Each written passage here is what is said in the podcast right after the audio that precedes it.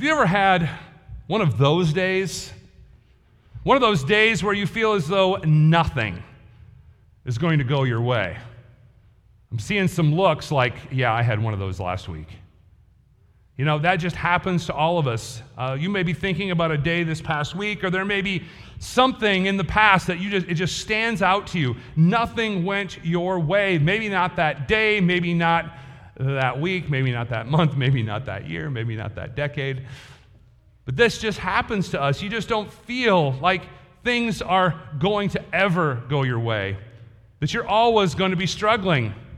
I automatically think back to Rodney Dangerfield, who made a whole career out of getting no respect, right? He didn't ever feel like things were going to go his way. And at some point, we, we all feel as though we aren't getting our fair shake. We all feel that, it's, that nothing is ever going to go our way again. And these feelings can compound, and, and we feel as though this is just our way of life. And sometimes we feel as though we need to do something, that we need to do whatever it takes to get things to go our way. And as we arrive at our passage in Genesis this morning, we, we take a look into the family life of Jacob. We've been looking at Jacob and we've been seeing the difficulties there, and now we are getting into his family life, and the theme seems to be continuing, right? Things are just not going well. We see how the promise of God is going to come to pass. Jacob is going to have numerous offspring. But in this story, we find the interesting dynamics of Jacob's family. Last week, we saw the deception that Laban perpetuated on Jacob, and now we see the fallout of the polygamy that, that came out of all that deception. Now, this is the covenant family of God. They've been chosen by God, but sin and deception, it causes conflict. It causes conflict within their family. And for so many in the story, nothing seems to go right. Nothing is going their way. We have Rachel being barren, but she's loved, right? She at least has that going for her. Her sister Leah has several children, but she feels unloved by Jacob. The whole thing is a mess of epic proportions. But we will find that God is in fact God and He is in control. And He will bring about His purposes despite human sin. His plan will be accomplished. And so as we arrive in this story, and I've had I've had a few people, I'm not going to lie, I've had a few people come to me and say, What are you going to do with this one? They've read ahead and they're, they're saying, Boy, what is going on with this story? This is an interesting story that we have to dig into. There's a lot going on, and it's another big chunk of text, once again, and we're going to be looking at it with the big picture. We find ourselves not looking at the small details once again in the text, but looking at the big picture and looking at how these events fit into the bigger story of redemption that we've been following through the entire book of Genesis. And so we immerse ourselves in this story today. We'll break it down once again into three parts of the story so that we can follow it a little more closely.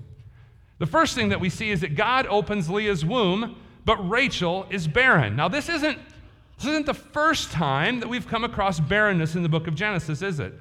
It was a big theme in the story of Abraham and Sarah. And it was an issue for, the 20 year, for, for 20 years in the life of Isaac and Rebekah. As we look at it today, we will find that it is significant that Leah is able to bear children for Jacob because she is the one who is hated. But the wife who is loved is unable to have children, and this causes tensions to boil within their family. Secondly, we're going to find that this difficulty and this struggle does not, does not lead Rachel to trust in God, to trust that He is sovereign, and to follow His plan. Instead, she continually tries over and over to solve this problem on her own. A few weeks back, we, we were able to contrast the approach of Sarah and Abraham. They were unable to have a child. We're able to contrast that. They're trying to do this on their own over and over with Isaac and Rebekah, who we read that they were barren. But what happened? Isaac prayed. He didn't try to cause everything to happen on his own. We were able to contrast that. And here we're going to see that Rachel decides to pursue children by her own power in the same way that Abraham and Sarah did, once again causing a mess. This leads to involving servants into the equation and even trusting in local superstitions. Rachel isn't trusting God, she's trusting in her own power. And so finally, we're going to see that despite all this, God finally sees fit to open Rachel's womb. God hears her, and from her comes a son by the name of Joseph. Finally, the favored wife of Jacob has a child. And we're going to learn who that child is. It is Joseph, it is the one who will play a central role in protecting the covenant people of God. And so, as we come to our first point, we're looking uh, at the verses that close out the chapter 29. In this passage, what we're doing here is we're looking at some pretty strong language as it starts out here. The Lord sees that Leah was hated, and so he opened her womb. Now, Leah is the definition of someone who doesn't seem to have much going her way, right? Just think about what we know of her from the story last week. In no uncertain terms, we read that she was unattractive.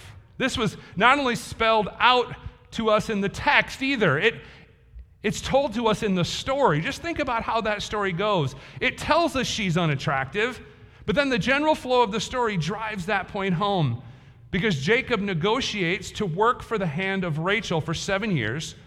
And in that seven years, Leah has no suitors. So the text told us that she was unattractive specifically, but it also tells us in the story nobody's coming after Leah. It's been seven years. She still isn't married. Well, then, the way the story points out, or the way the story plays out, it also points out this whole idea of her being unattractive even further. Why? Because her own father comes to her and asks her to deceive Jacob. Put on this veil, go into the dark tent. You're not going to get a husband any other way, so let's do it this way. The whole story is just this whole mess this whole thing with the bridal veil, the darkness of the tent, and, and likely the libations at the wedding ceremony. Jacob consummates marital union with Leah instead of Rachel. And when you stop to think about this, it had to be awful for the psyche of Leah, right? How would, how would you feel? How, how do you think she felt in the midst of all of this? Even your father feels you're unattractive to the point that you have to go along with a scheme to deceive your future husband. And after the text tells us how Jacob and Rachel came to be husband and wife, we read that Jacob loved Rachel, right? So this whole thing is even being amplified even more. Again, imagine the feelings of Leah here. Imagine the day to day life of being the unwanted, ugly wife of Jacob. It's unbelievably sad. But in this, we're reminded of something regarding the nature of God, aren't we? He loves the unloved, He cares for them, He accepts the ones the world rejects. And so we, so we see that God opens the womb of Leah. But in contrast, the, the womb of Rachel is closed. That's not how we would expect the story to go. You would think that many children would come from the wife who was the one the main character was seeking out. He labored for her for 14 years to be able to marry her. And he was deceived to marry the other wife. You think that the story would go that she wouldn't have any children, the one that he truly wanted would have them all. But that's not what God sovereignly ordained to pass. And as we read through how this all goes down, look at the progression of the children being born and the names that Leah gives them. The firstborn's Reuben. And she says, Now my husband will love me.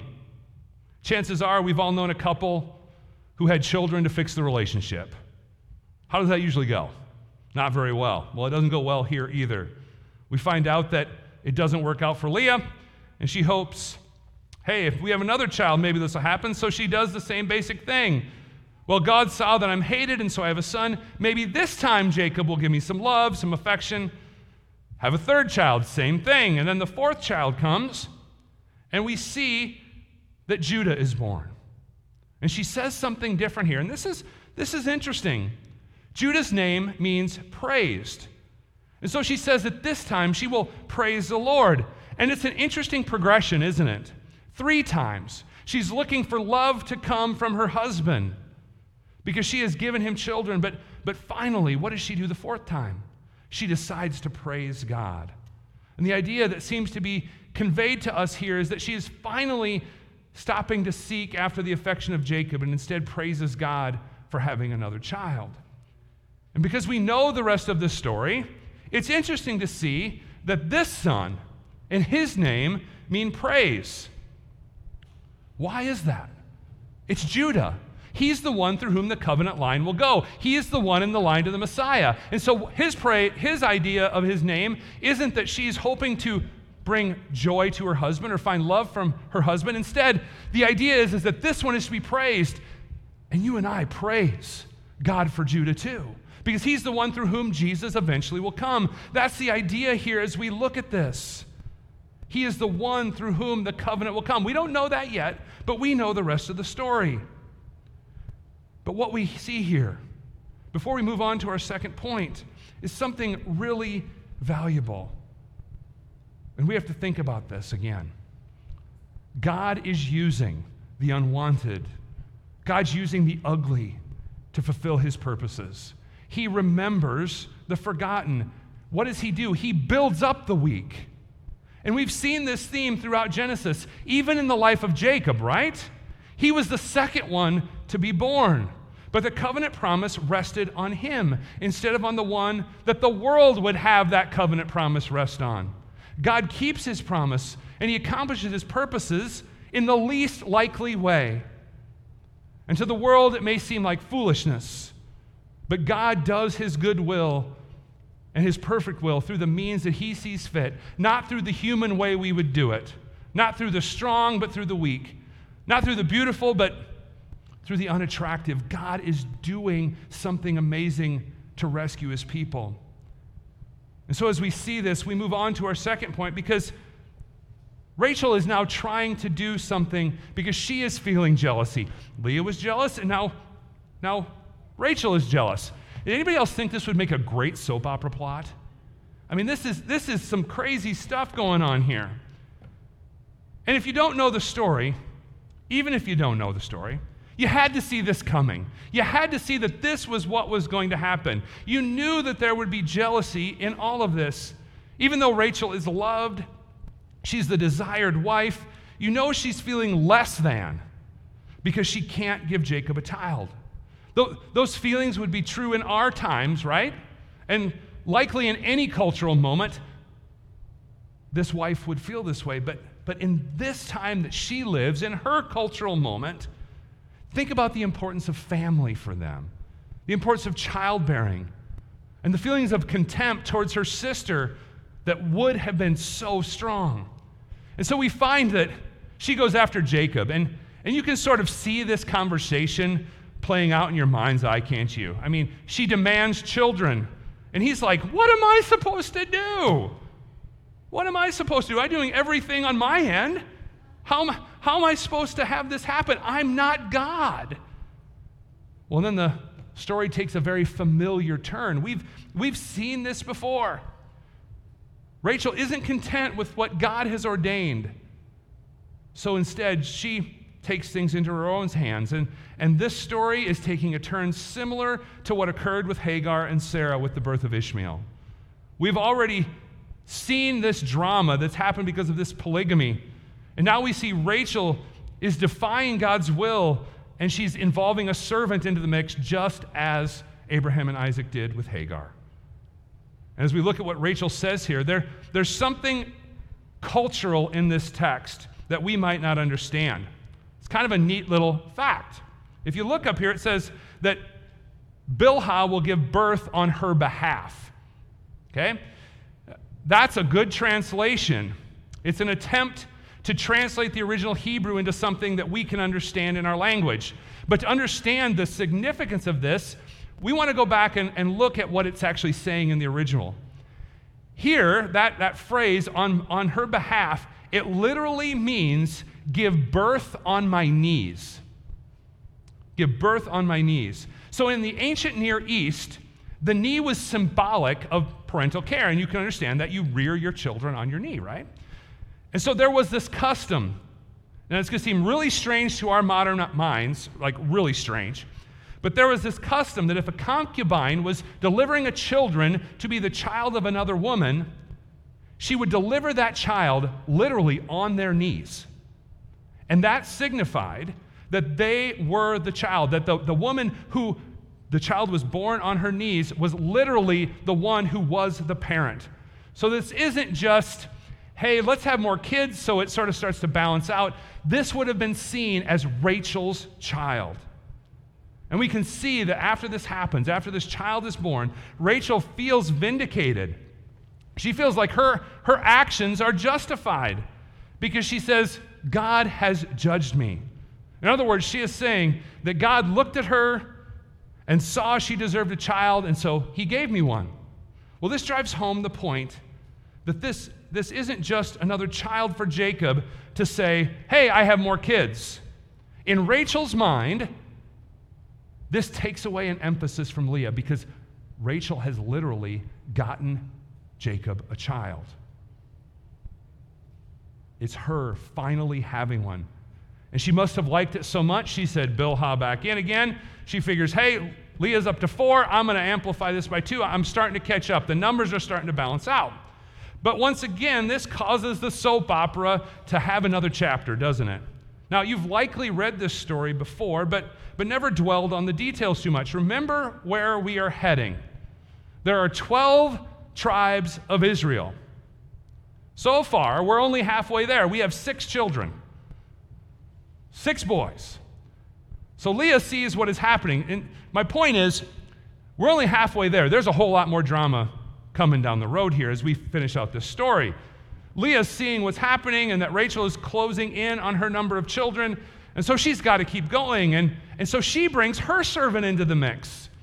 And now we find ourselves up to eight sons of Jacob because Zilpah gives birth to Gad and Asher. And this makes Leah happy. But again, the drama isn't done yet. We're only up to eight. Rachel isn't done trying to have a child of her own. And she's going to continue to take things into her own hands. And this is where the story gets even more hard for us to understand. We, we don't know what in the world this thing is with the mandrakes. But we're going to find that this is a local custom that's brought into the story. Reuben is out in the field and he finds mandrakes and he brought them to Leah. Now, mandrakes were considered to be uh, good for fertility. They're, they were known as, for lack of a better term, love apples. You would have them and they would cause you to be fertile. And so, this is, this is what Rachel is doing. She sees these mandrakes and thinks, aha, I've tried everything else. I'm going to try this local pagan custom. This is what we're going to do now.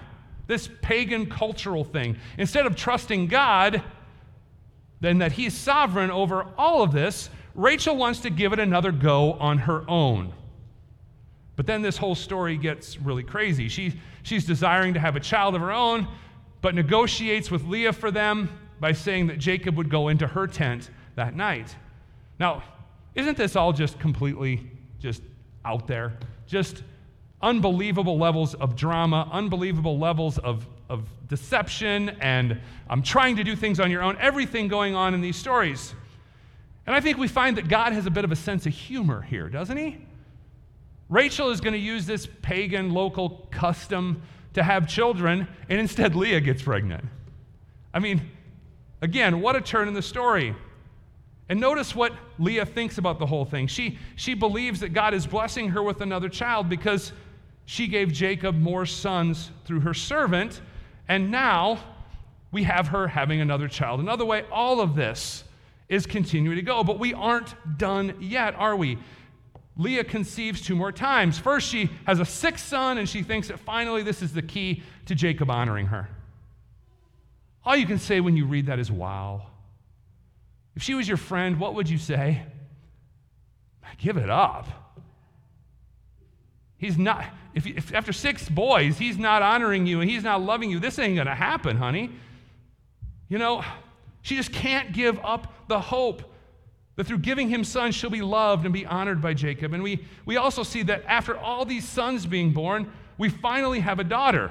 And in a few chapters, if you know the book of Genesis, you know we're going to get to a very interesting story about that daughter. we're going to have some fun with that one. That, that's a wild one. But we'll come back to, to Dinah later. And so right now we're at 10 sons of Jacob.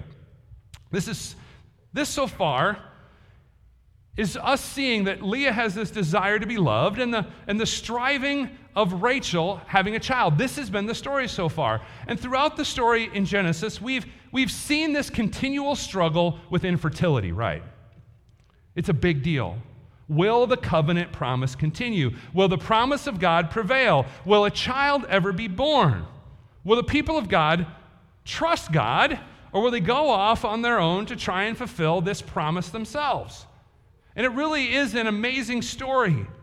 And what we see in all of it is that despite human failure, God is still going to accomplish his purposes. He does what he wills. And we see this as the passage closes and God sees fit to open the womb of Rachel. So look at the language that's used here. God, God remembered Rachel. That's not only a beautiful statement, but we've seen this idea twice before in the book of Genesis. Remember back to the flood. And as the flood waters begin to recede, what do we read? God remembered Noah and the beasts and the livestock in the ark. And we also saw this same statement after Sodom and Gomorrah were destroyed. There we read that, that God destroyed the cities in the valley, but God remembered Abraham and so Lot was rescued. And in the midst of Rachel's pain and her desire for a child, God, in his timing, remembers Rachel. And it's important that we understand something here. The idea isn't that God has forgotten Rachel, He didn't forget about Noah on the ark. He didn't forget about Abraham and go, oh, good, I'm glad I saved you from Sodom and Gomorrah and saved Lot from Sodom and Gomorrah. God knew all along. The idea of remembering is not, huh, how did I miss giving Rachel a child all these years? What was I thinking? Let's do that now. That, that's not the idea here.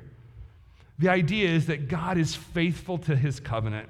He is sovereign and he is in control. And in his time, he accomplished what he set out to do. And notice what Rachel says here. After all this time, after all this striving, Rachel isn't giving credit to the mandrakes sitting in her tent. Instead, she is realizing that it is God who blessed her. She is trusting, she is relying on the Lord instead of taking matters into her own hands. Notice what she says here The Lord has taken my reproach. Her barrenness was a reason for people to look down on her in their culture. It would have made her less of a woman but what has God done?